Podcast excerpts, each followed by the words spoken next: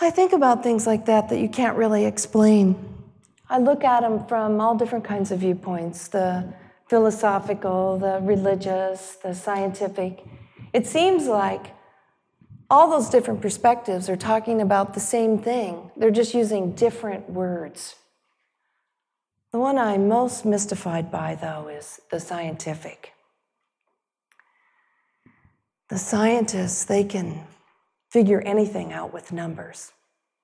And I just have to tell you, I can't balance my checkbook.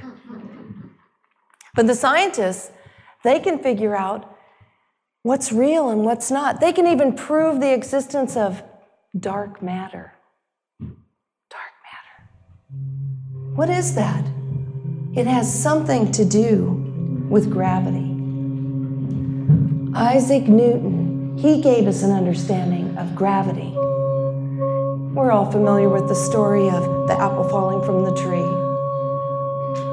Newton believed that the entire universe was like a machine, and that it was governed by a few basic laws. He explained everything with mathematics. Einstein, he took Newton's work one step further. As Einstein, he showed us how gravity changed the shape of space and the passage of time. Einstein redefined physics. Well, in nineteen fifty-one, a woman named Vera Rubin, she noticed something very important about gravity. What Vera proposed in nineteen fifty-one rocked the scientific community. Remember Copernicus? Well, it was kind of like that.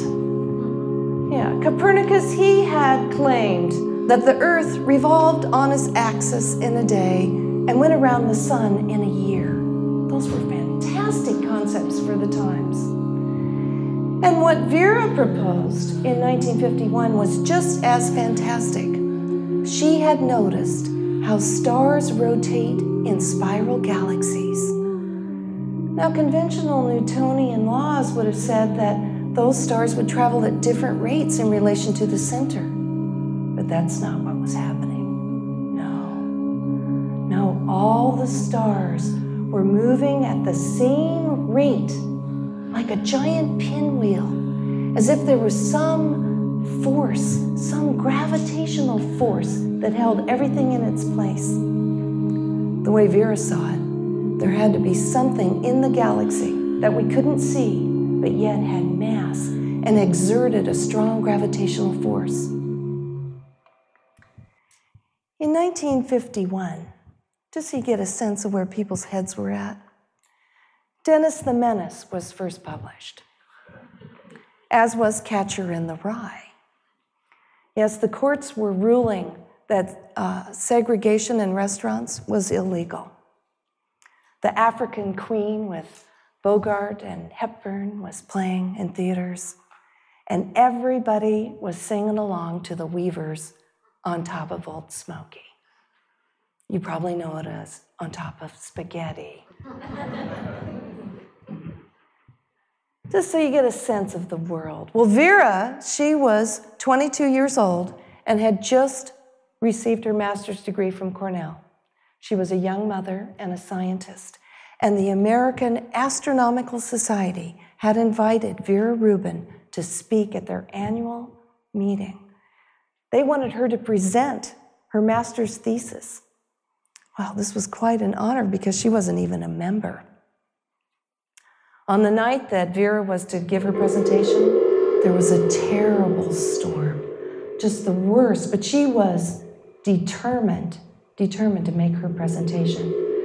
Vera knew that it was quite an exceptional honor to be invited to the American Astronomical Society to speak, but it was remarkable because she was a woman. But Vera knew that she had discovered something remarkable. So she wrapped up her baby, three weeks old, that she was nursing, and with her father, whom she'd convinced to go along with her to watch the baby while she gave her talk, they drove the three plus hours from her home to Harvard Observatory in Cambridge, Massachusetts.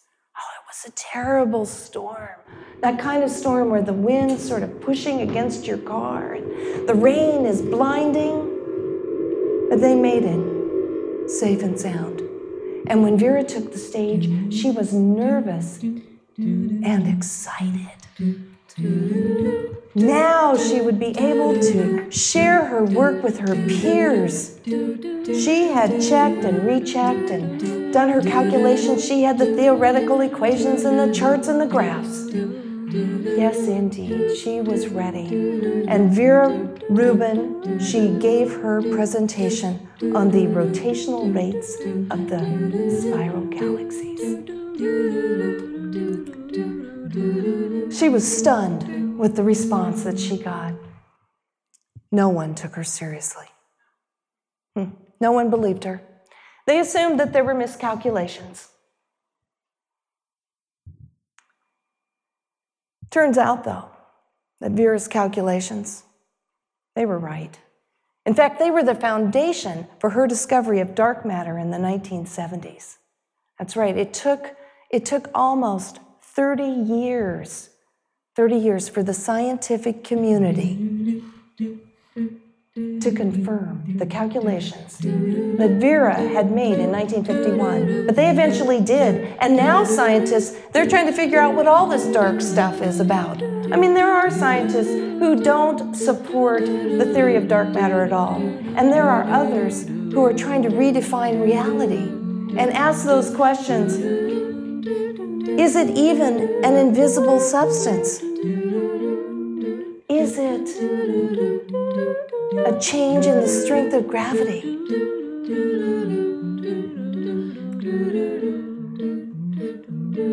What I wonder is what kept Vera going. I mean, imagine, thirty years. I mean, did she have confidence in her work? Maybe she knew that, you know, discoveries of scientists are not readily embraced. Was it her instinct that pushed her forward? Was it her passions that pulled her back into the fray? I wonder. I wonder. Well, Vera had worked so hard to gain credibility in the scientific community. She later wrote a book called My Grandmother is an Astronomer. Yeah. She wanted to inspire little girls to experience that joy of making sense of the universe and watching the night skies.